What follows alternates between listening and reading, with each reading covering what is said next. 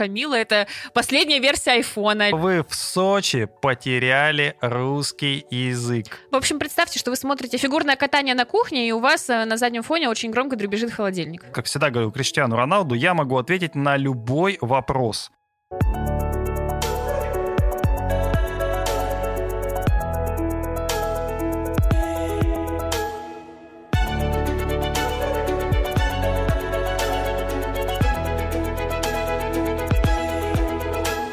Всем привет! Это фигурный подкаст «Чистый хвост». И в студии, как обычно, я, редактор sports.ru Павел Копычев, со мной Полина Крутихина. Привет. Настя Жаворонкова. Привет. Девчонки вернулись из Сочи и там посмотрели российский гран-при. Полны впечатлений. Хотят нам рассказать вообще все, что они там увидели, услышали, вообще насладились погодой, плюс 15, погуляли с, с Хаски, не знаю, сходили в какие-то, наверное, другие классные места, развлеклись. Там, очевидно, не только они смотрели э, за Михаилом Калидой и его поражением. В общем, точно нам сейчас расскажут много всего классного. Перед тем, как они это сделают, я вас попрошу поставить нам, проставить нам лайки, нажать всякие разные колокольчики и слушать нас на разных платформах, не только на YouTube, на сайте sports.ru, но и на Яндекс Музыке, Apple подкасты, Google подкасты, Spotify. В общем, залетайте везде, где вам удобно, и слушайте подкаст «Чистый хвост». Благо, сезон в самом разгаре. Полин, ну расскажи, что тебя, кроме солнца и волшебного выступления наших фигуристов, поразило в Сочи? Слушай, вообще очень приятно было в конце ноября оказаться э, в таких условиях, как будто бы это сентябрь в Москве, тепло, как ты уже сказал, плюс 15, солнышко светит. Так хорошо, фигурное катание идет. Айсберг очень классная арена. Первый раз там была, и он реально впечатляет. И снаружи такой огромный дворец, и внутри тоже все хорошо сделано. Поэтому мне очень понравилось. Я думаю, что иностранным фигуристам тоже должно было понравиться, тем более, что они жили в таком отеле, который стилизован под диснеевский замок, но это больше похоже, конечно, конечно, не на а, замок с мультика, а скорее на парк аттракционов, один в Москве известный, который на технопарке находится. Но в целом, я думаю, что им понравилось. Я ну, вообще, в принципе, голосую, чтобы иногда в Айсберге проходили какие-то соревнования. Этот старт в Сочи, он как бы для меня заново открыл фигурное катание, потому что так приятно снова почувствовать себя на арене, вот в этой атмосфере. И сочинская арена, конечно, дополнительно доставляет удовольствие. Правда, Полина сказала, что ощущение, будто ты попал в сентябрьскую Москву, а у меня полное ощущение, как будто я попала в летний Питер. То есть Сочи в этом отношении прям очень произвел впечатление. Тем более они вроде как внесли вот этот Олимпийский парк э, теперь в новую административную зону и собираются очень развивать вот все олимпийские объекты. И это случилось вот только в октябре, как мы выяснили с Полиной. Ну, расскажите что-нибудь такое из внутренней кухни. Сколько было болельщиков, чем кормили, кто упал, с кем виделись по трибунам помещения, я не знаю, может быть, кто-то из тренеров вам подарил хот-дог. Что было? Слушай, ну болельщиков было достаточно. Конечно, не полная арена, потому что продавали, мне кажется, не все места. И сам по себе айсберг меньше, чем мегаспорт визуально. Но к субботе, по крайней мере, люди потянулись, и мы видели даже японских болельщиков с плакатами для Юдзуру. А, очень, кстати, много было каких-то постеров, баннеров, не только от японцев, но и от наших болельщиков для Хани. Мне кажется, в трансляции их тоже показывали, и это тоже здорово, потому что Хани все-таки хоть и не доехал, но в наших сердцах все равно остается. Настя, ну а ты, не знаю, может быть, э, с кем-то вместе летела? Ты прям вот спойлеришь немножко. Да, я летела действительно да, из Питера да. с э, сборной Санкт-Петербурга. Вот, и это было, ну, в общем-то, очень э, необычное впечатление, потому что ты прекрасно понимаешь, что э, спортсменам три часа с тобой лететь в одном самолете и как-то обращаться к ним как к знакомым людям, потому что ты их так давно уже знаешь, так давно за ним, за всем следишь, это ну, как бы вроде как неуместно, им три часа с тобой лететь, и зачем их напрягать? Но, с другой стороны, уже так сроднились, и, и столько интервью прочитано, и какие-то уже даже, ну, комментарии взяты у них, и прокаты. Ну, конечно, да, вот есть такой небольшой момент.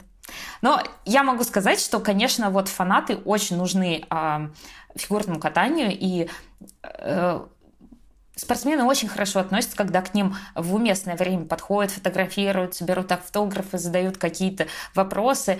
И потому что это особенно чувствовалось вот именно на этой после пандемийной арене, а, когда и сами спортсмены очень реагировали. Например, Матео Рицу настолько был рад стене из итальянских флагов, которые были по боковому сектору, что аж сделал им такой классный слайд э, к э, калитке, в которой выходят спортсмены. А э, канадская сборная, э, мне удалось их встретить уже после того гран-при, как гран-при завершился, они отмечали в ресторане просто наличие живого старта в другой стороне.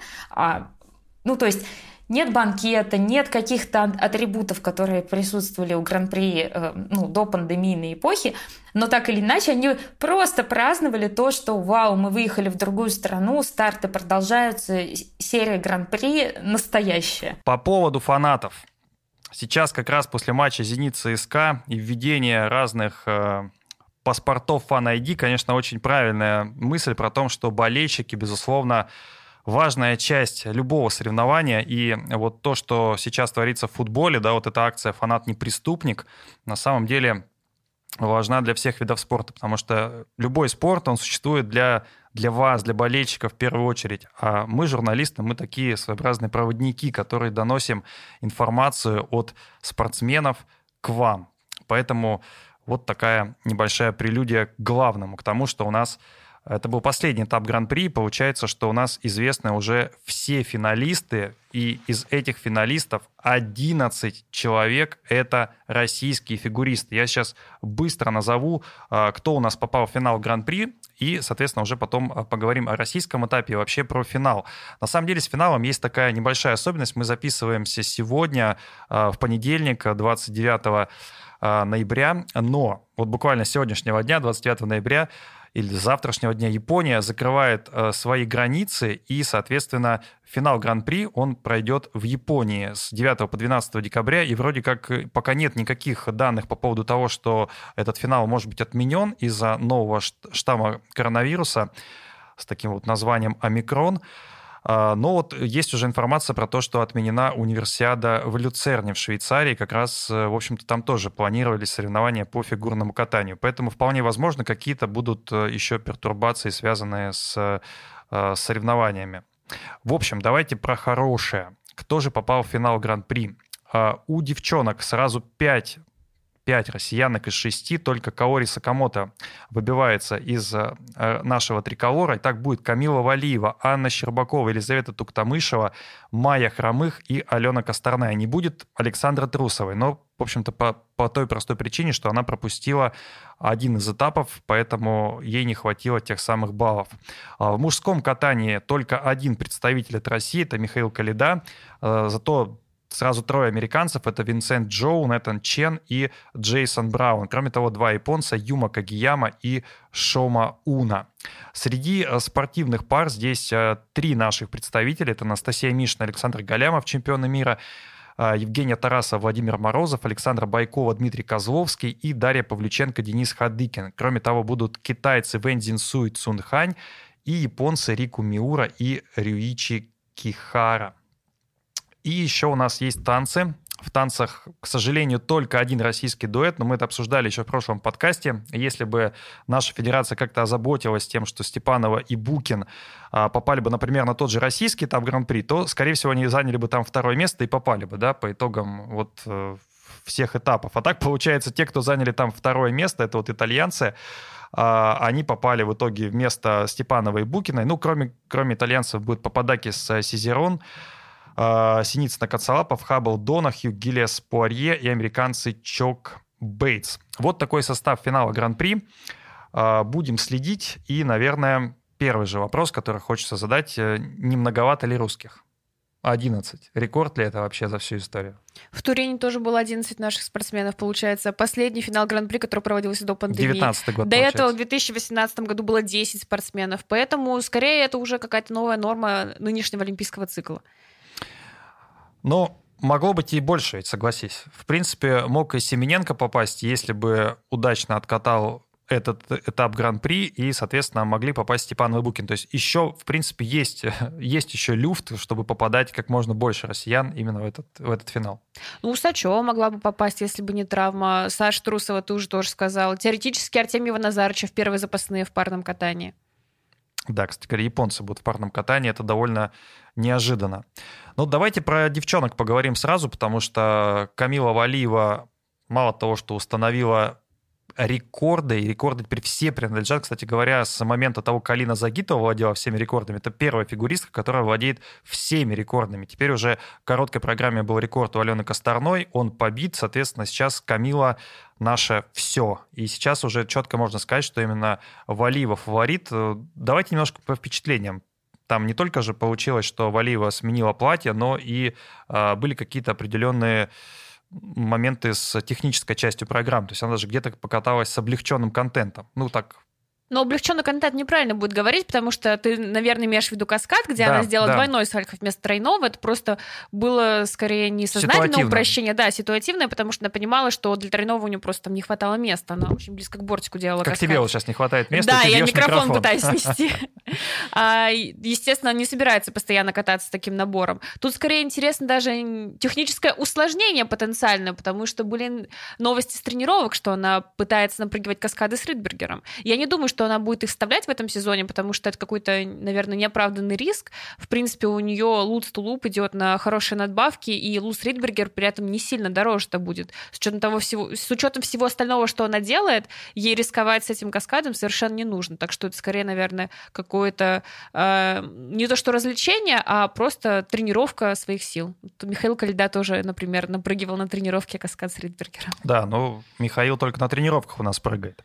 А, Настя, что касается касается Туктамышевой, ты у нас э, питерская, поэтому наверняка особенно следила за своими. Вот скажи по поводу Лизы. Во-первых, она попала в финал Гран-при, она этому очень рада, и вообще ее задача попасть впервые на Олимпийские игры.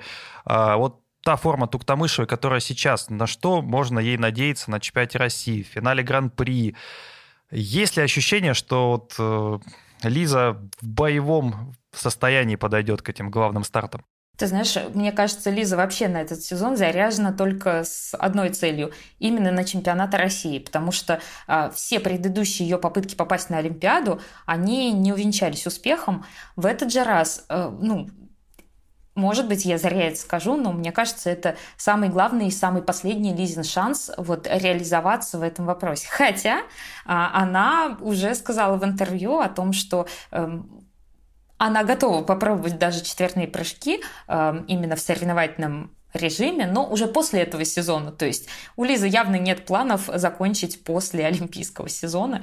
А, вот. Поэтому, ну, на самом деле, Лиза, конечно, пришла на этот старт ну, максимально заряженная, показывать свой результат. И более того, я могу сказать, что когда ты присутствуешь на старте вживую, то ты совершенно по-другому воспринимаешь ее программы. И эм, вот вся ее произвольная устроена таким образом, что не только нужно прыгнуть те самые аксели и исполнить все элементы, но еще она очень общается с залом. То есть в этой программе она максимально устраивает дискотеку, и более того, у нее есть вопрос такой в музыке ее произволки а, «Are you ready?» «Are you ready?» Да, и были ребята с плакатом, на котором написано «Лиза, we are ready», давай зажигай. Это в прямом смысле слова производит такой вау-эффект ну, на зрителей, что ну, у Лизы была стоячая овация после этой произвольной. Мне больше всего понравилось, что кто-то принес на произвольный плакат «Лиза, позвони мне», и там номер телефона. А там просто можно было на арене рисовать плакаты, были такие огромные листы, краски, и кто что рисовал. Там кто-то рисовал Миша Верни Ворона, кто-то рисовал «Лиза, позвони мне», «Камила вперед» и так далее. Это хорошая идея, кстати. Вы что рисовали? Мы ничего не рисовали. Мы пришли со своим плакатом. Просто, просто скучно съездили. Вот мы пришли со своим плакатом, где был изображен а, Михаил Калида в образе ворона, и мы манифестировали возврат этой программы на Олимпиаду. Ну, про Лизу давай сначала. Ты же хотел, наверное, Михаила оставить на десерт, да, судя по, по тому тексту, который ты написал. Да, ну текст был такой, ну, я просто ответил на те вопросы, на которые Михаил не отвечает. Давай про Лизу. Про Лизу, да. Иногда, вот, знаешь, бывает, зайдешь в комментарии про женское одиночное у нас на сайте, и там всегда в там топе... так красиво, там огонь горит всегда. Там, да, горит очаг всегда, как в песне Игоря Корнелюка, и ты читаешь там, что вот, Лиза, какая пошлятина, что у нее там вообще за программы, там Лизу тянут, Мишин и его ресурс питерский.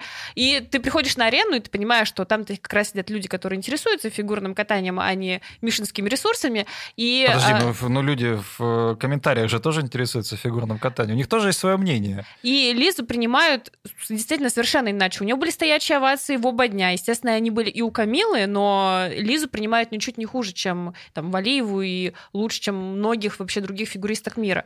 И действительно, Лизина произвольная, да, она, может быть, смотрится и немного смешно. Кому-то кажется, что это нелепо. Она совершенно не похожа, например, на там, Клеопатру Загитовой, если мы вспоминаем такие э, программы на тему восточных каких-то танцев. А в чем на программу Луны Хендрикс, которая тоже катает восточный ремикс. У Лизы у нее, да, у нее дискотека, а у нее программа, которая поставлена по тому самому шаблону, которым, в принципе, мы видим весь олимпийский цикл, когда она сначала прыгает, а потом довольно идет в свою хореодорожку и весь зал в конце вскакивает. Но это работает, это действительно та Лизина фишка, которая у нее есть. У нее фишка не суперскорость, у нее фишка не какие-то там драматичные глубокие образы, когда потом все плачут. У нее именно вот такой способ общения с залом. Ну, я вот читал в комментариях, что Лизе не хватает хореографии. То есть вот то, чего, в общем, то, что есть у других фигуристок, в частности, у Валиевой, там действительно можно увидеть хореографию, можно увидеть какие-то образы. У Лизы ну, я не хочу сказать там размахивание руками, но есть какая-то такая немножко, скажем, бедноватая хореография. Ну, смотря что мы понимаем под хореографией. Просто мне кажется, что последние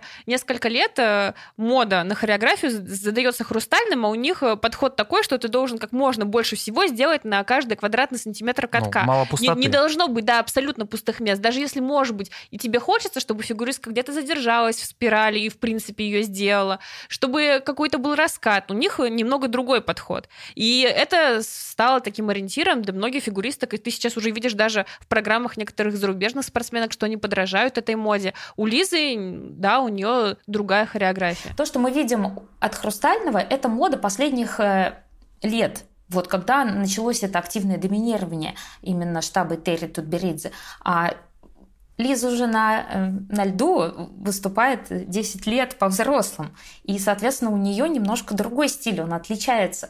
Поэтому здесь, смотря именно что ты подразумеваешь под хорео, которое тебе необходимо.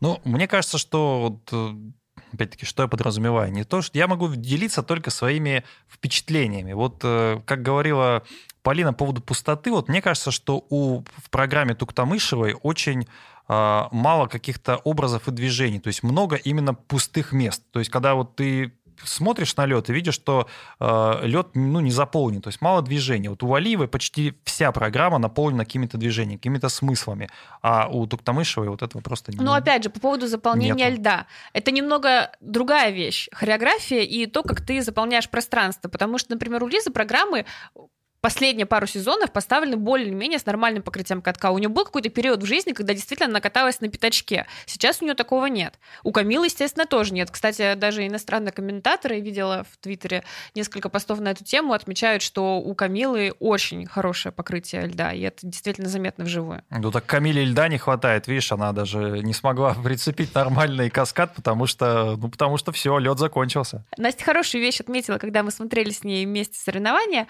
А вот ты включи произвольный у Уртада Халявина, у них э, интересный танец с точки зрения хореографии, но при этом он исполнен на одной трети катка. Мы с ней даже уже шутим, что, видимо, в другой трети разминаются там украинцы, и все остальное пространство занимает Ницца Коцелапов. А у Туктамышевой нет такой проблемы. Ну, с заполняемостью льда и вообще заполняемостью арены это вообще отдельная тема, потому что а, то, насколько большой раскат у фигуристов, это в том числе и показатель э, их навыка катания. Про Валееву давай еще поговорим. Давай, слишком мало. Мне кажется, что вот прям, ну, опять-таки, я начинаю читать комментарии, читать специалистов, и все в один голос говорят, что вот все, Валиева — это безусловный, ну, такой стандарт качества. Вот неужели это вообще нет слабых мест? у Валиевой сегодня? Ну вот опять же, статистический факт. Давай. Э, разница между Валиевой и вторым номером э, в мировом фигурном катании, Анной Щербаковой, 35,93 балла. Разница между Щербаковой, в свою очередь, и 28-м номером рейтинга Эмбер Глен 35,76 балла. То есть ты хочешь сказать, что между первым и вторым местом разница такая же, как, как между, между вторым и 28-м? Вот, но это же пропасть. И когда действительно ты читаешь э, большинство каких-то иностранных комментаторов, журналистов, ты понимаешь, что по поводу Валиева есть какое-то удивительное единодушие. Может быть, сначала ее и Болеро не принимали, но сейчас ты уже видишь, что вот один отмечает хорошее покрытие, покрытие льда, другой отмечает классные четверные, третий пишет, что наконец-то в Болеро появился перформанс, а он действительно появился, наверное, только ко второму сезону. Даже, мне кажется, по поводу Загитовой, Медведевой, Трусовой никогда не было такого единодушия, потому что всегда у них находились какие-то недостатки. Ну, допустим, вот у той же Алины э, Эшли Вагнер рассчитал ее программу читерской, потому что она была построена с целью как можно больше бонусных баллов получить. Понятно, что это странное мнение, потому что это все полностью укладывалось в правила, но тем не менее оно было. Но тебе не кажется, что дело в том, что Валиева просто все умеет? Тройной аксель она умеет, четверные она прыгает, хореография у нее есть, стабильность какая-никакая, но есть, то есть пришла. И программа у нее действительно, вот то, что мы говорили именно про олимпийский сезон, то есть лучшие программы приходятся именно на олимпийский сезон. Плюс они еще и классические, с очень понятным эффектом, понятным посылом. Ты такой даже, мне кажется, риторический вопрос задаешь. Ну, я думаю, что да, действительно, если бы здесь был Ваня Кузнецов, он бы сказал, что Камила — это последняя версия айфона, любимая аналогия Вани. Настя, ну а как вживую смотреть на Валиеву? Ты знаешь, очень многие отмечают у э, Камилы именно ее какую-то одухотворенность, как она передает образы. А для меня э, Камила в первую очередь технарь. Для меня э, увидеть вживую ее аксели стало, ну, я не знаю, это гибельно хорошо. То есть ты смотришь, и у тебя просто в самое сердце высота, пролет, э, крутка, все на месте. При этом аксель — это такой особенный прыжок, без которого ты просто не установишь рекорд в той же самой короткой программе. И когда Полина подмечает вот эту разницу между первым и вторым, и вторым и двадцать каким там местом а, в рейтинге, то э, тут нужно держать в уме. Не так много девушек умеет прыгать э, тройной аксель. И не так, ну, соответственно, по баллам короткой, они будут просто 100% всех обходить, получать больше в презентации, потому что это вау-эффект э, непосредственно от этого прыжка. Он тоже влияет на презентацию, на уверенность, как человек себя презентует. Поэтому, ну, при этом еще Камила умеет кататься быстро. Вот. И эта скорость – это ну, большое преимущество для очень многих фигуристок, которые этим не обладают. Поэтому вот когда я смотрю на Камилу, на меня не столько впечатление производит ее программы, хотя вот помню, первый мой матч с ней случился именно когда была девочка на шаре, а именно от того, как именно она все делает. То есть вот скорость, э, тройной аксель, как она крутит квады, вот это все на меня производит больше впечатления, чем то, какие образы она катает. Про короткую программу еще хочу сказать. После нее сразу же некоторые начали устраивать похороны э, рекорда Алены Косторной, которую она ну, поставила... Хоть что-то оставалось от Косторной в финале Гран-при.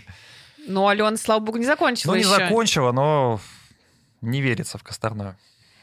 И, в принципе, у нее есть шанс когда-то поставить снова рекорд в короткой программе. Вряд ли она в произвольной его уже сможет поставить. И вряд четверных. ли в олимпийском сезоне. Ну да. Ну так вот, про короткую программу. Я видела и тот рекордный прокат Алены в Турине, и видела нынешний рекордный прокат Валиева. Я не могу сказать, что вот я увидела оценки Камилы и поняла, что там смерть фигурному катанию, как некоторые радикально считают. Мне кажется, что это про, про обе программы и оба проката были достойны рекорда вот в свое конкретное время. Ангел Косторной, наверное, он лучше, чем нынешний э, перформанс Валиевой под бабочку. Уже хотела сказать «Шторм», потом поняла, что это не «Шторм», а его перелицованная версия. Ну так вот, а, программа, да, наверное, лучше была у Алены. Но с точки зрения проката разницы большой именно в качестве, в элементах не было. У Камилы чуть-чуть дороже расстановка, потому что у нее каскад идет луц тулуп, а у Алены был флип тулуп. Но это разница буквально в копейках. Поэтому у них вся разница а, между рекордами не за счет техники, а за счет компонентов. Вот там у а, Валиевой преимущество в 2 балла. И опять же, не могу сказать, что он незаслуженный, потому что э, тут скорее дело в инфляции, в том, что Камила свой рекорд установила в домашнем Сочи, а Алена устанавливала его в Турине. Если бы финал Гран-при тогда проходил в России, то Косторная тоже могла бы получить не 85, там, а те же самые 87, тем более, что на чемпионате России ей ставили почти 90. Ну, смотри, сейчас будет финал Гран-при, мы еще, конечно, обсудим это, скорее всего, в отдельном выпуске, то есть что там будет, как это вообще все воспринимать. Но э, впервые столкнется Валиева с Щербаковой, вот именно на соревнованиях. Именно вот после чемпионата России, по сути, это будет первый турнир, когда они будут вместе.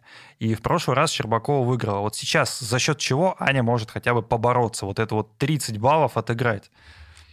Если Валиева все сделает чисто, то я думаю, что нет Без шансов шансов. у Ани побороться. Да, конечно, она может вернуть три квада, она пыталась их делать два года назад, но, во-первых, не уверена, что у Ани есть на это сейчас ресурсы, с учетом того, что мы уже обсуждали, она позже начала входить в сезон из-за травмы. Но у Камилы же тоже есть три квада. Да, и у Камилы тоже есть три квада, компоненты у них уже сейчас одинаковые, плюс у Камилы триксель, поэтому без ошибок э, Валеевой и Щербаковой ее не обойти.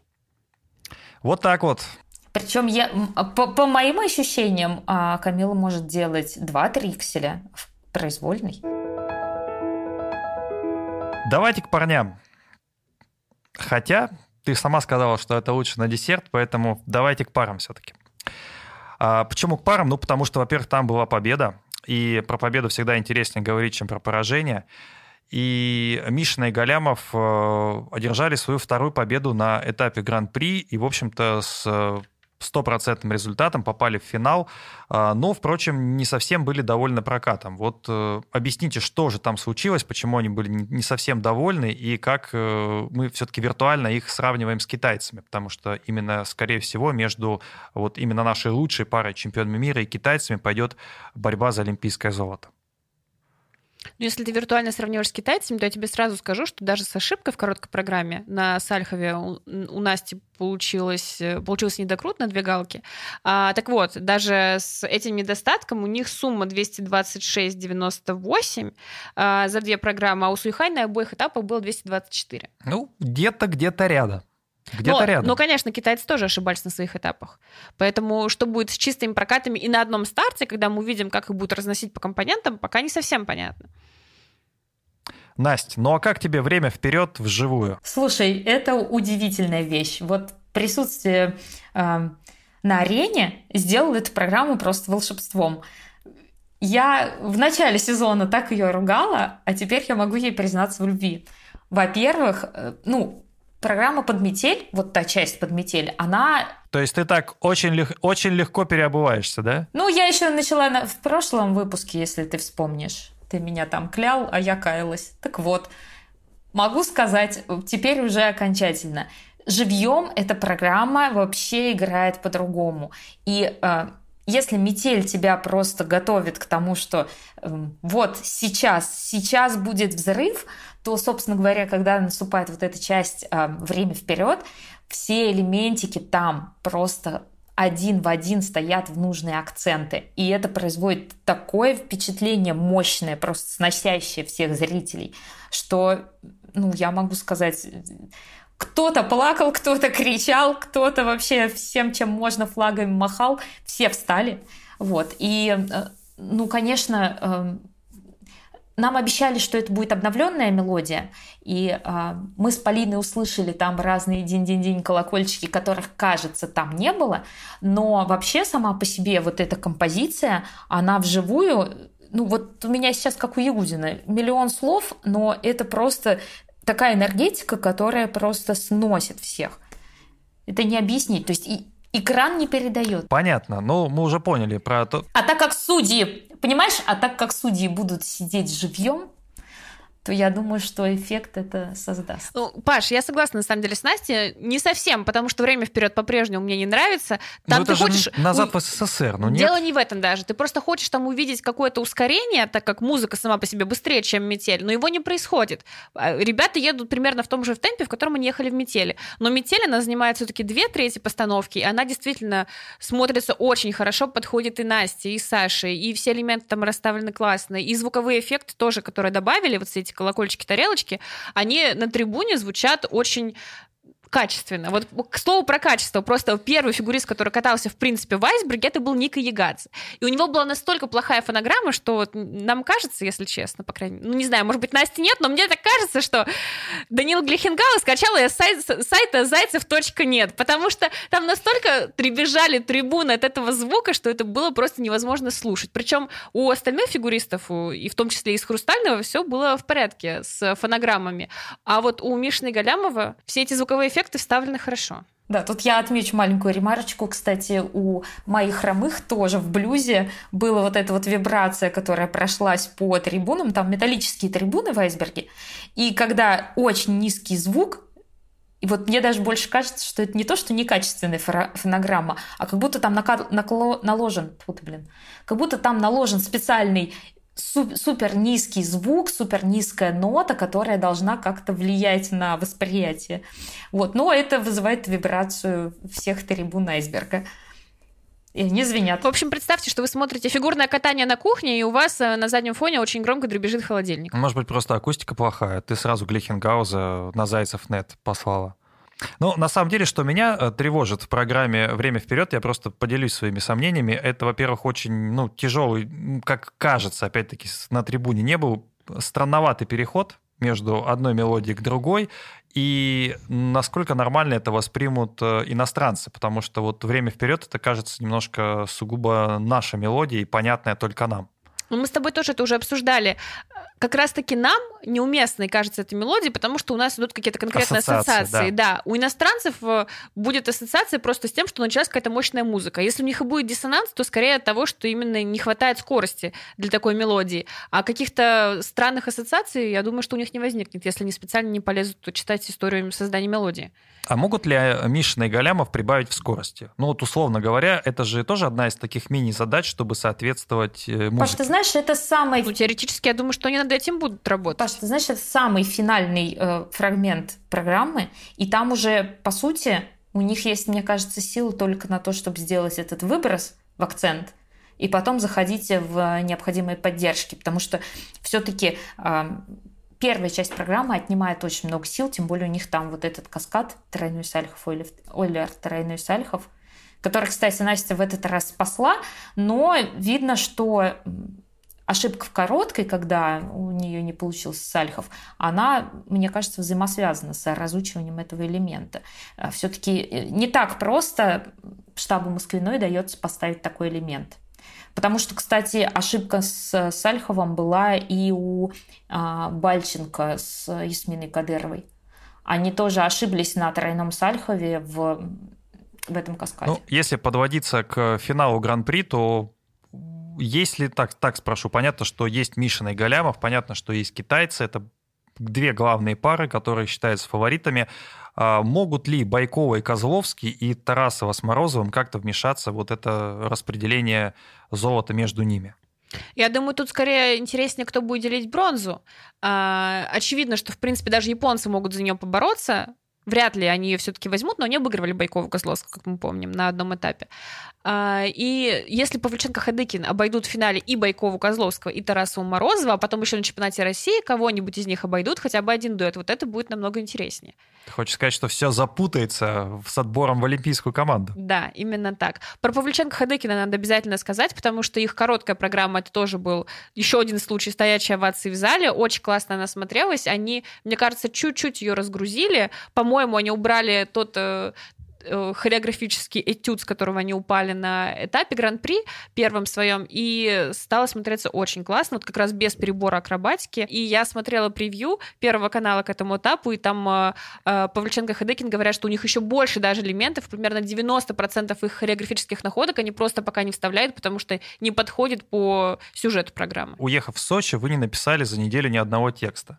Вот. И даже я написал текстов больше, чем э, Полина а и Да Настя. лучше бы ты не писал, Паша, тот текст, который да, ты написал. Ну, да брось ты. На самом деле я многое, может быть, рассказал аудитории, то, что хотел рассказать давно. И, в принципе, еще буду рассказывать. Поеду на Олимпиаду, там расскажу еще больше. Вот. Так что берегитесь, держитесь, наши фигуристы. Uh, пока у нас... Это была минутка, когда Паша хотел похвастаться, что он едет на Олимпиаду. Нет, на самом деле тут нечем хвастаться, потому что еще нету ни рейсов, ничего, непонятно. И э, Олимпиада это точно не супер смысл жизни, но... Но ты на нее отобрался, по крайней мере. Я на нее отобрался, в отличие от э, пока еще наших фигуристов. А, не всех, по крайней мере. Вот Валиева точно отобралась, как я. Да? Нет, а как же И вот эта новость на 2000 комментариев про то, что Щербаков, Валиева и Туктамышева точно едут на Олимпиаду? Я просто не давай, поняла Давай даже. расскажем, что это за новость. Спортивный агент, который, по-моему, тот же самый рассказал про беременность Лепницкой. Андрей Медьков. Да. А, опубликовал новость о том, что якобы Щербаков, Валева и Туктамышева точно поедут на Олимпиаду. Это утвержденный состав, путевки забронированы, все там уже номера куплены и так далее.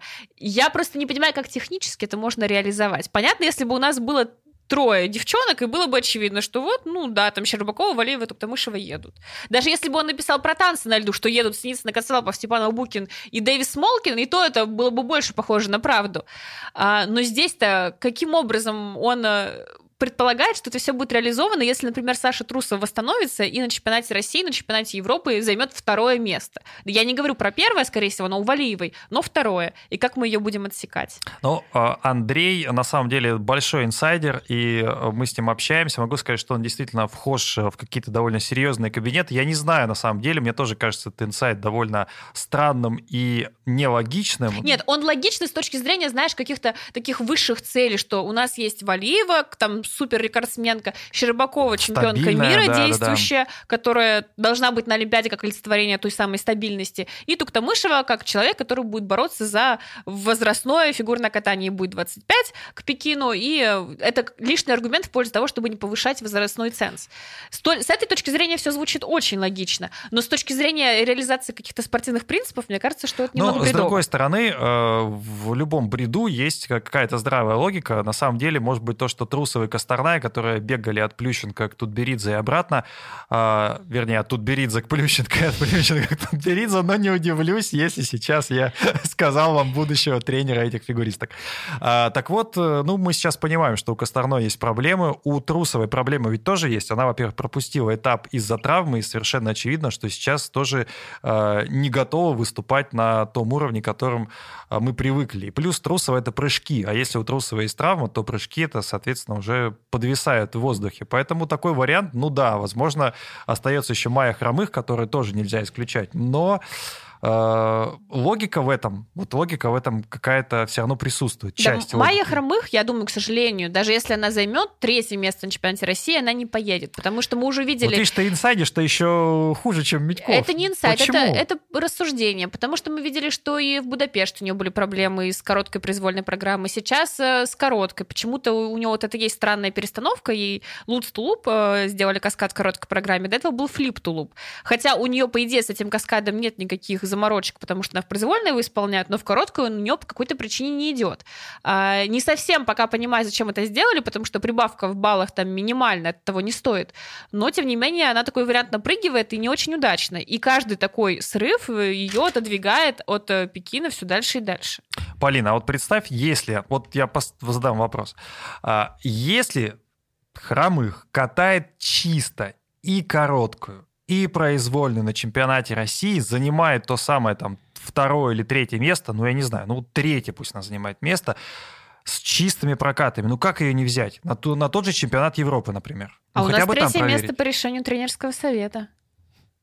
Ну, то есть э, ты, ты думаешь, что если человек откатается чисто, обе программы, то его точно не возьмут даже на чемпионат Европы. Ну, проверить там, вдруг там не получится, тогда уже возьмем другую. А мы такое не видели, что ли, никогда в нашей истории? Да полно таких было случаев. Настя, у тебя на футболке написано «не выдумывай». Вот э, скажи нам честно, без, без выдумки. Вот если так случится, ну неужели хромых оставят э, без, без турниров? Вообще такие рассуждения мне немножко напоминают дискреди- дискредитацию и чемпионат страны, и вообще тренерского совета. А, Но, скорее всего, независимо от того, как девочки будут кататься именно на чемпионате России, мы уже говорили просто в одном из подкастов об этом, а, будет также просмотр того, как они катались, например, на том же финале Гран-при. Потому что а, наш чемпионат страны так устроен, что я не знаю, умри, но сделай форму конкретно вот к таким-то датам, которые еще и так совпадают, что у тебя финал Гран-при, потом пара недель, и будь в форме, пожалуйста. И э, не факт, что это действительно показательный момент. Вот давайте поговорим про танцы на льду. Там не было соперников у Виктории Синицыной и Никиты Коцалапова. Они выиграли, естественно, но в произвольной программе вот почти, ну, почти одинаковые баллы с итальянцами они набрали. И у трех судей они проиграли. Почему? Потому что они и должны были, я бы сказала, проиграть произвольный танец. А, у них Он была... плохой какой-то или ошибки были? Давай сначала про ошибки. А, у них было две скажем так, не очень грубые ошибки, это придержанная поддержки. Хотя, естественно, если бы они конкурировали здесь не с Геньяр Фабри, а с Пападакис и Сезероном, эти два балла стоили бы им золото однозначно. А, и интересно, кстати, что передержанные поддержки вроде бы ну, достаточно распространенный дефект, но последние пару лет, мне кажется, этого стало намного меньше. И вот у тех же самых итальянцев их э, тренер, а, она всегда стоит секундомером много лет, когда каждый раз ты едешь на этап, и ты видишь, что Барбара методично высчитывает... Фузар поле. Да. А, методично высчитывает, все ли там хорошо, везде ли они укладываются, нет ли у них передержанных поддержек, у, сама программа уложилась ли в тайминг. Так вот, у Синицына Гацела попадает какая-то неожиданная ошибка, но самое э, грубое нарушение, скажем так, которое они совершили, это тот странный выход из стационарной поддержки, когда Вика с Никитой запутались друг в друге, и Вика так немножко боднула Никиту, и он с трудом удержался на ногах. Из, из самолета, пролетающего над Сочи, была заметна эта ошибка, все равно кто-то ставил за эту поддержку плюс. Кроме Аллы Шиховцовой. Она единственная поставила минус 3. Щедрое судейство. Вот смотрите, мы всегда говорим, что Алла это такой супер лояльный, да, русский арбитр. А вот как она отминусовала? Чтоб понимали, блин, а как иначе? На Олимпиаде никто там плюсовать не будет за такое. У нас есть политсудьи в танцах? Не помнишь? Есть. Как раз Алла, наверное, будет. Пока непонятно, еще списки судей не утверждены. Вот так вот. На этот счет у нас нет инсайдов. Ну, нет у нас инсайдов, как, впрочем, есть инсайды только у Андрея Медькова. Вот у Андрея спросим, кто там будет выступать, и в том числе у судей. Опять же, про итальянцев надо сказать, что у них отличный ритм танец, это еще лучше заметно вживую, особенно их поддержка. У них же Майкл Джексон, и э, в поддержке как раз э, Шарлен принимает какие-то фирменные позы Майкла с рукой у лица, э, и это настолько классно смотрится, ты сразу понимаешь, даже если нет музыки, вот представь, что выключили ее, или там на работе смотришь. Я легко представляю, как Трусов катается, так и здесь. Вот смотришь ты на работе, так. не можешь включить звук, и ты сразу поймешь, что это танец под Майкла Джексона. Хотя справедливости ради, по некоторым позам из танца Синицына Коцелапова, ты тоже сразу поймешь, что он под музыку для стриптиза. Какой у нас романтичный, эротичный получился выпуск, представляете? Ну, что еще сказать про танцы? Я не так люблю много времени посвящать танцам. Если есть что сказать, Настя, вот ты посмотрела Синицыну и Коцалапова, у тебя какие мысли? Что там? Пападакис и Сизерон могут уже дрожать или могут спокойно побеждать на Олимпиаде? Признаться, пока могут не бояться, потому что если такие нелепые ошибки продолжают случаться, хотя уже сезон переваливает к своему, так сказать, а, экватору, а, это, конечно, не очень обнадеживает Никиту с Викой, в то время как очень обнадеживает Габриэлу с Гийомом. Но могу сказать, что танцы, конечно, это тот вид, который обязательно нужно смотреть а, именно с арены, потому что это не увидеть никогда в трансляции. А то, насколько элементы широко делаются спортсменами. Те же самые банальные твизлы, те, та же дорожка на одной ноге. У одних спортсменов это буквально, вот если мерить э, рекламными растяжками на бортах, это вот одна растяжка – это все твизлы по сути. Вот такое расстояние проезжают спортсмены. У других спортсменов две трети борта. Вот такое расстояние, такой именно размах, раскат, что это, конечно, производит очень большое впечатление. И у Вики с Никитой, несмотря на то, что твизлы – это одна из самых их главных проблем, обычно. А, в общем-то, вот этот раскат есть. Он есть и а, в паттерне, где нужно прям идти по рисункам по всему льду. И, кстати, они получили, по-моему, все четыре кипоинта в, в своем ритм танце. В серии Гран-при, я думаю, что это первый случай, когда все кипоинты... У Пайпер и Полин на домашнем этапе а, Гран-при ну, домаш... домаш... Силы домашних этапов. Но также вот могу сказать, что, конечно, в паттерне очень они классно смотрятся именно то, на каком, как близко Вика с Никитой его исполняют. Но все остальные ошибки, конечно, пока хоронят э, надежды на золото Олимпиады, потому что ну, с таким подходом и с такими поддержками, и с теми ошибками, которые временами они совершают, как Вика запаздывает за Никитой, конечно, да. Претендовать пока не на ну, что. не будем забывать, что у Вики с Никитой была травма, они довольно много пропустили, и, соответственно, сейчас наверстывают, поэтому у них, э, по сути, только вот два старта было, и они с листа выступали и там, и там, поэтому вполне возможно, к чемпионату России уже будет что-то доработано, к чемпионату Европы еще больше. Ну, каких-то супер конкуренций у нас э, в танцах нет, у нас есть четко два дуэта, понятно, что Будем надеяться, что Загорский и Гурейра все-таки вернутся и по-настоящему удивят нас на чемпионате России в Питере. А, пока вы еще окончательно не уснули, потому что, я понимаю, танцы не всем интересны, проставьте нам лайк, дизлайк, если уж совсем не интересно, но не ставьте нам все-таки дизлайки, это нас обидите. А их все равно не видно. Дизлайки? Да, YouTube же их отключил. Ну, не надо ставить дизлайки. Я вот все равно их увижу, зайду в какую-нибудь статистику и там найду. И, кстати, вычислю, кто из вас ставит дизлайки. Потом буду вам, не буду вам сердечки. Короче говоря, сердечки слать. А, в общем, а, ставьте лайки, подписывайтесь на канал, колокольчики нажимайте. А, ну и Помните, что помимо YouTube и сайта sports.ru есть э, Яндекс Музыка, Apple подкасты, Google подкасты, Spotify. Там нас тоже можно найти и послушать обязательно. Э, завершаем мы э, этот гран-при с парнями, потому что парни выступили, парни тоже определили своих лучших фигуристов, и здесь победу одержал довольно неожиданно Морис Квитилашвили. То есть и здесь Этери Тутберидзе всех обыграла. Вот так вот. Ну, скажи что-нибудь в защиту своего любимого фигуриста Полины, и, может быть, убедишь меня в том, что Каледа все-таки его лучшие прокаты впереди. Ну, мы все надеемся, что лучший прокат впереди. Что но... ж еще остается делать? Понимаешь, мне нечего сказать э, в качестве оправдания каких-то там ошибок Миши, потому что, ну, я думаю, что действительно все от них устали. И устали даже не от того, что он их совершает, а от того, что они какие-то рандомные.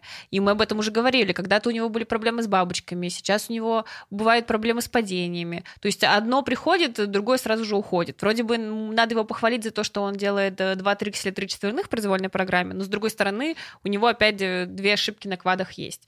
Но я читала твой текст, который ты написал. Можно сказать, испортил мне ужин в Сочи этим текстом. Извини, Полин, я не хотел на самом деле. А, и я не совсем понимаю, какие могут быть претензии к поведению Калиды. Ну да, он такой человек, очень закрытый. Еще, еще более закрытым стал после Пхенчхана. А, необщительный. Э, если и общается, то в своей специфичной манере. А, не все его шутки, а смешные, б, э, понятные, в, уместные. С этим, да, наверное, есть какие-то проблемы, но это не его основная работа. Да, я согласна, что давать комментарии — часть какой-то деятельности спортсмена, но не основная часть. И если Каледа, в принципе, не хочет общаться с журналистами, ну пусть не общается. Вот если бы он, например, а, катался классно, выиграл бы этот этап, и все равно сказал, не хочу общаться с журналистами, и все равно бы отвечал про жену, ты бы тоже его ругал? Если он хочет кататься и быть незамеченным в публичной профессии, ну пусть катается в торговом центре «Золотой Вавилон» или на первенстве ТЭЦ-4, тогда ему никто не будет задавать вопросов. Он катается за сборную России, я хочу это заметить. Сборная России — это не а, вот э, индустрия Михаила Калиды. Сборная России — это наше общее достояние. Мы вправе задавать вопросы нашим спортсменам. А, неважно, кто это, Михаил Калида или Евгений Семененко. Мы не задаем каких-то вопросов странных, мы не задаем каких-то вопросов провокационных. Более того, я вот почитал пресс-конференцию и а, пообщался с ребятами, которые были там, а, в Сочи. Они спокойно, с душой. Я знаю, что всегда вот на во всех этих микзонах фигурных задают очень такие, я бы сказал, ну, настолько приглаженные вопросы, настолько эти вопросы травоядные, когда спрашивают, Миш, ну мы, мы все понимаем, ну вот как, вот как ты, что хорошего. И когда тебе в ответ хамят, ну, естественно, что или там раздражается в ответ человек. Почему это не может быть ответного раздражения среди журналистов, болельщиков? Ну, это нормальная реакция. Если ты раздражен, в ответ тоже испытывают раздражение люди. И когда это раздражение регулярно исходит от фигуриста, ну почему в ответ э, должна быть любовь и взаимопонимание? Тем более, еще раз повторю, журналистика это не фан-сектор. Мы не обязаны поддерживать наших спортсменов. Нам может нравиться, например, я не знаю, там Пападакис и Сизерон, условно говоря. И здесь задача просто задавать э, человеку, задавать фигуристу вопросы, правильно их формулировать и получать ответы. Ну а если человек не дает ответы, мы вправе, соответственно, э, додумать думать за него, потому что другого выбора у нас не остается. Вот моя основная логика. Ну хорошо, вот была новость. Каледа, Семененко и Кондратюк отказались общаться с журналистами после короткой программы. Да, пожалуйста. Ну вот представь, они вышли. Да мне по банану, подожди, честно говоря, подожди. хотят они общаться Вот они нет. вышли и услышали вопрос. Мальчики, ну как так? Ну почему опять ошибки? Вот ты зачем Ну, упал с четверного тулупа? Ну, такие вопросы, Полин, не задают, на И самом деле. Да нет, я, это делаю нормальные вопросы. Просто дело в том, что от большинства спортсменов в ответ ты услышишь там э, проблемы со здоровьем или э, попал в вмятину на льду, что-то случилось, сам пока не понял, разберусь с тренером. Это будут настолько дежурные ответы, что они Смотри, вообще не дадут смотри. ничего для твоей картины Да, я мира. тебя понимаю. Смотри, есть очень четкий пример, который я всегда привожу. Э, Есть два тренера, Этери Тутберидзе и Брайан Орсер. И один тренер, э, который в- стесняется куртки сборной России, в общем-то, редко ходит и даже объясняет, почему он, например, в Пхенчхане не, не надевал эту куртку. Я, кстати говоря, согласен, да, потому Да что... потому что у Этери такие пальто прекрасные, что в них Да, нужно ходить. Да, ну, отлично. Э, Так вот, э, один тренер вообще не подходит к журналистам и с пренебрежением относится вообще и к болельщикам-то редко подходит и говорит вот так же, как и Михаил э, сквозь губу. А есть другой тренер, так как Брайан Орсер, который готов говорить и 10 минут, отвечать на разные, даже на глупые вопросы, которые я бы, например, может быть, где-то бы и а, взбрыкнул. Брайан отвечает, это вопрос культуры, это вопрос воспитания, это вопрос профессионализма. Поэтому кто бы мне что ни доказывал, есть понятие публичной профессии. Есть понятие даже в регламенте. Регламенты профессиональных лиг, профессиональных лиг. Я хочу это еще раз подчеркнуть, потому что фигурное катание пока еще любительский вид спорта, и каких-то там даже регламентов не прописано. Так вот, в профессиональных лигах, а это в том числе там даже возьмем наши лиги, там КХЛ или там премьер-лига футбольная, там прописано, кто, сколько конкретно, после каких а, процедур там в- в не знаю, в перерыве матча, после матча, лучший игрок матча, до матча, тренеры и игроки должны общаться, потому что таким образом они несут ценности лиги. Они говорят, что эта лига открытая, и мы говорим, что наш спорт должен быть открытым. Мы так хотим. Ну, ну не хочет человек общаться, да, я еще раз говорю, мне от этого не холодно, не жарко. Я могу что-то записать. То есть, более того, когда человек не общается, Полин, а, он дает право другому человеку, по сути говоря, додумать за себя. А вот простой пример, например, что-то случилось с биатлоном, да, тренер говорит, я не хочу говорить. Мы написали, а он такой, ой, а вы неправильно написали, лучше бы я сам рассказал. Так, конечно, лучше вы сами расскажете, и мы не будем ничего додумывать, только всего. Вы с э, журналисты со спортсменами находитесь в несколько разных плоскостях, в разных ситуациях. Когда спортсмен тебе что-то отвечает или не отвечает, он находится в состоянии высокого эмоционального напряжения.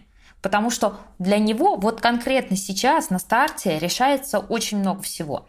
А журналист, он пришел просто на работу. Задать какой-нибудь вопрос. Ну, не какой-нибудь. Вот, острый, кстати, важный быть, вопрос. Важный вопрос. момент, Настя. Не какой-нибудь вопрос. Вот если журналист задает какой-нибудь вопрос, это плохо. А здесь журналист должен задавать именно вопросы в точку, которые волнуют аудиторию. При этом 90% вопросов, как вам прокат и как вы себя чувствуете. Это Так плохо, вот, это плохо. И когда... Вот послушай меня. И когда, собственно, спортсмен отвечает, и мы здесь неважно, Михаил Калида это, или Анна Щербакова, или это Нейтан Чен, или еще кто-то. Неважно, в каком как- какие именно вопросы ты задаешь спортсмену, но в этот момент для него решается что-то очень важное. И он может быть эмоционально совершенно не в фокусе на тебя, на журналиста. У него самая главная история – это его сам- самочувствие, что он сделал, помнить свое ощущение, которое ему потом нужно будет проговорить с тренером, где он ошибся, как, почему, разобраться в этом. А ты же хочешь сместить весь фокус на журналистов, мол, это очень важный момент, ответьте нам сейчас на все вопросы, Нет, нет, верните ты свои сейчас души». немножко Не всегда так уводишь, должно уводишь в сторону. Во-первых, э, работа спортсмена это не только прыгать, кататься, это и в том числе профессиональный спортсмен. Как всегда говорю Криштиану Роналду, я могу ответить на любой вопрос. Ты можешь ответить спокойно, ты можешь отказаться ответить, ты можешь сказать, что я подумаю, ты можешь еще что-то ответить. То есть никто от тебя не ждет каких-то откровений абсолютно. Тем более я сейчас же не говорил про то, что Каледа плохо там или как-то там не отвечает в микс-зонах. Это вообще не об этом речь. Речь в принципе об отношении к прессе, об отношении к болельщикам, об отношении, вот именно профессиональном отношении к собственной медийному статусу. Но, опять-таки, не хочется посвящать этому сейчас пол подкаста. Коммуникативные навыки у всех разные. Да. Вот, например, тот же Марк Кондратюк заявил очень сложную короткую программу, допустил огромное количество ошибок. Явно он после того, как вот это все случилось, он не был эмоционально готов поговорить об этом именно с журналистами. С тренером, возможно, а с какими-то своими консультантами по там, технике, хореографии, еще кому-то. Да, конечно но не журналистами. Но... Вы даже не профессионалы в этом виде спорта, чтобы понять, когда он будет объяснять, где у него что, какое ребро соскочило, Слушай, но или почему он я не смог здесь до конца э, совершенно не согласен. Так никто и не говорит, что ну, опять-таки, журналист и не должен быть профессионалом, не должен быть фигуристом. Естественно, то же самое, что как фигурист не может задавать вопросы. Это было бы очень и очень странно. Журналист задает спокойные, простые вопросы. Это часть регламента, часть общения, если мы воспринимаем спорт как шоу. Если вы хотите... Я понимаю, почему это происходит. Потому что у нас, к сожалению, спорт — это только про медали. Про медали, про отчетность исключительно, где в Минспорте отчитываются. А кто вы нам? А вы никто. А вот другое дело с иностранными фигуристами. Почему иностранные фигуристы Хороший вопрос. Почему иностранные фигуристы никогда не отказывают журналистам? Я ни одного иностранного фигуриста не видел. Да потому что они понимают, что если они что-то ответят, об этом узнают, в том числе и спонсоры, им это важно. Я это постоянно произношу. Наши фигуристы никому не подотчетны, кроме Федерации Минспорта. Им абсолютно по барабану. На болельщиков, на вас, на журналистов.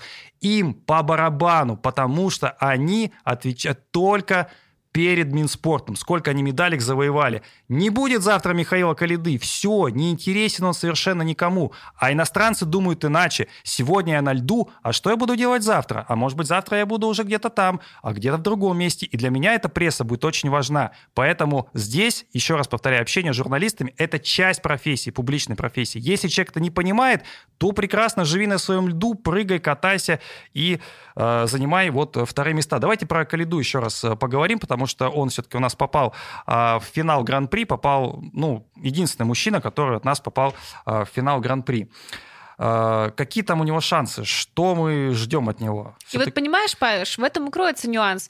Все Непонятно, говорят о ждать. том, нет, все говорят о том, насколько Кальда там серый, безликий, но другого плохой, нет, да. но другого нет. В финале вот в этом, он вот в этом и была российский одна одиночный. из моих э, мыслей в тексте, что, к сожалению, сегодня большие ожидания от него, и он этим ожиданиям не соответствует. Ну, так бывает. Какие шансы у него в финале? Ну, опять же, тут все зависит от самого Михаила. Теоретически он может как обойти Джейсона Брауна и должен его обходить с точки зрения разницы в их контенте, а может и спокойно уйти под него. Естественно, я думаю, что первым все-таки будет Нейтан. Вряд ли он повторит э, перформанс э, с своего первого американского этапа. Скорее всего, он сейчас уже в форме и займет спокойно свое первое место, а дальше уже будет борьба за второе, третье между Кагиямой, Джоу и и, может быть, даже тем самым Брауном. А... Про Калиду, ладно, последнее, что мы скажем, мем. В общем, на показ... Еще один мем. в конце показательных а, там э, странное было такое довольно завершение шоу, звучало две песни. Первая это была такая скрытая реклама шоу Татьяны Навки. Мы такие слушаем песню какая-то незнакомая, но очень похожа на что-то из мюзикла. И начинаем слушаться, а там про «люблю тебя в любом обличии», в общем, вот такой, такой сюжет, э, красавица и чудовище. Из аленького цветочка. Да. И мы решили, что, видимо, это такая была, такой был продукт плейсмент э, для Татьяны Навки. А потом дальше был Артур Пирожков, его песня зацепила. Никогда столько в своей жизни не хлопала Александру Реве, как за эти пять минут. Ну так вот, и там все начинают выкатываться. Сначала танцоры, потом э, выходят одиночники, девчонки, и дальше одиночники э, парни и девочки делятся на пары. И единственный, кто был без пары, это Михаил Калида. И мы решили, что это потому, что он женат. Прекрасно. А, вот на этой ноте прям хочется и закончить, но я все-таки про Семененко спрашивал. Вот я, я немножко расстроился потому что мне очень хотелось, чтобы Семененко вышел в финал, и то, как он откатался, я понимаю, что он не заслуживает, но э, все же давайте какой-то позитив найдем, а то подумают, что я только негатив еще, да? Настя, вот найди позитив в выступлении Евгения Семененко. Да я на самом деле тоже очень расстроилась из-за непопадания Жени, потому что мы, конечно, классно в прошлый раз пофантазировали о том, как Женя получит свой бест. Забыли про Мориса, да? И и получит э, первое место или хотя бы второе, но с отличными баллами. Но здесь надо сказать, мне кажется, Женя немножко рискует в этом сезоне. Уже была информация о том, что он пытается выучить четверной флип, и мне кажется, именно это его немножко и подвело, потому что его ошибка например, а, одна из, она была именно на тройном флипе, что вообще совершенно для него не свойственно. То есть, а, да, там тройной аксель он не докрутил, тут могут быть разные как бы моменты, почему неудачно зашел он на этот прыжок, но ошибка на тройном флипе, флипе просто не должна была случиться вообще никогда вообще. Но, тем не менее, я думаю, что вот почему именно опасно э, учить э, квады в олимпийский сезон, потому что можно вот так рисковать. Ну, если еще, еще искать какой-то позитив, то, может быть, для, для Жени этот пропуск финала Гран-при как раз даст некую паузу, чтобы восстановиться после травмы, которая у него была э, на предыдущем этапе, и тут была информация о том, что он потянул шею на тренировке. В общем, все какие-то мелкие вопросы со здоровьем решить и уже к чемпионату России выйти э, в том состоянии, в котором он сможет... И отобраться. Может быть, даже взять золото.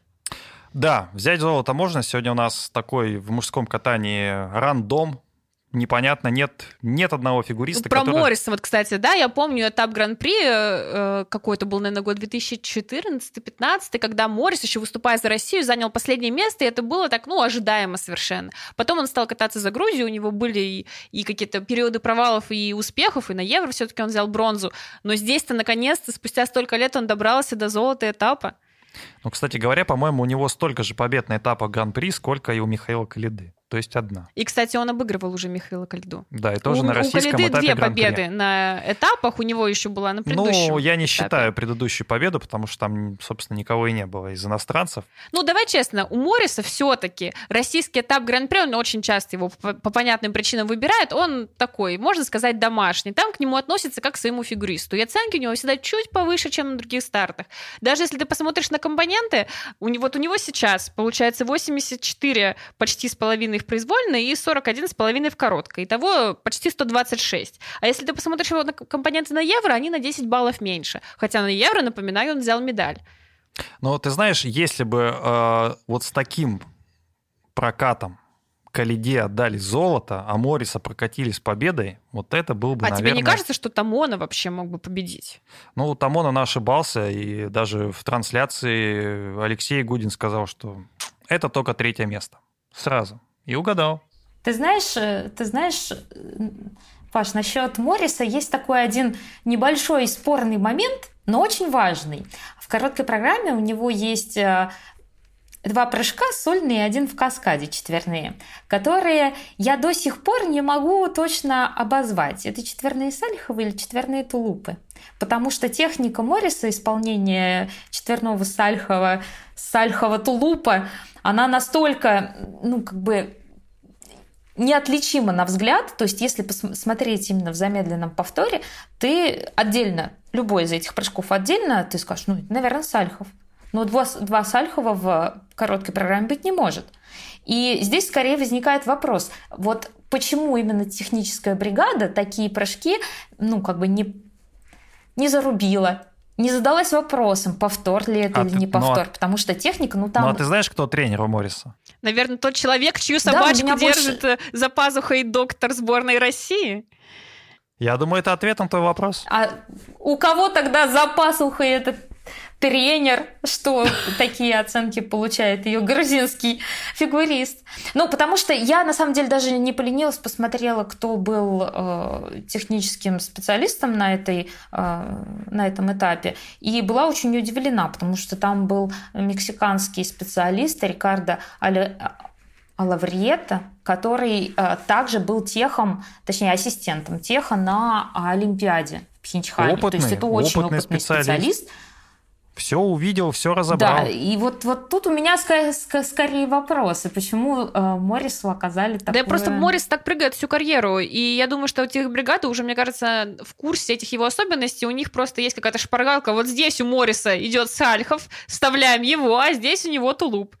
А может быть, Моррис просто хочет, чтобы какой-то новый седьмой прыжок появился, его назвали в честь него. Друзья, спасибо, что весь этот час вы были с нами. Спасибо, что слушали мои выпады, мои рассуждения. про замечательного фигуриста Калиду. Мы послушали девчонок, которые съездили в Сочи и увидели там праздник фигурного катания. Такой праздник волшебный, что не знаю, повторится ли он еще, по крайней мере, под вопросом Конечно, финал повторится. Ну, что ты так пессимистичен? Вот.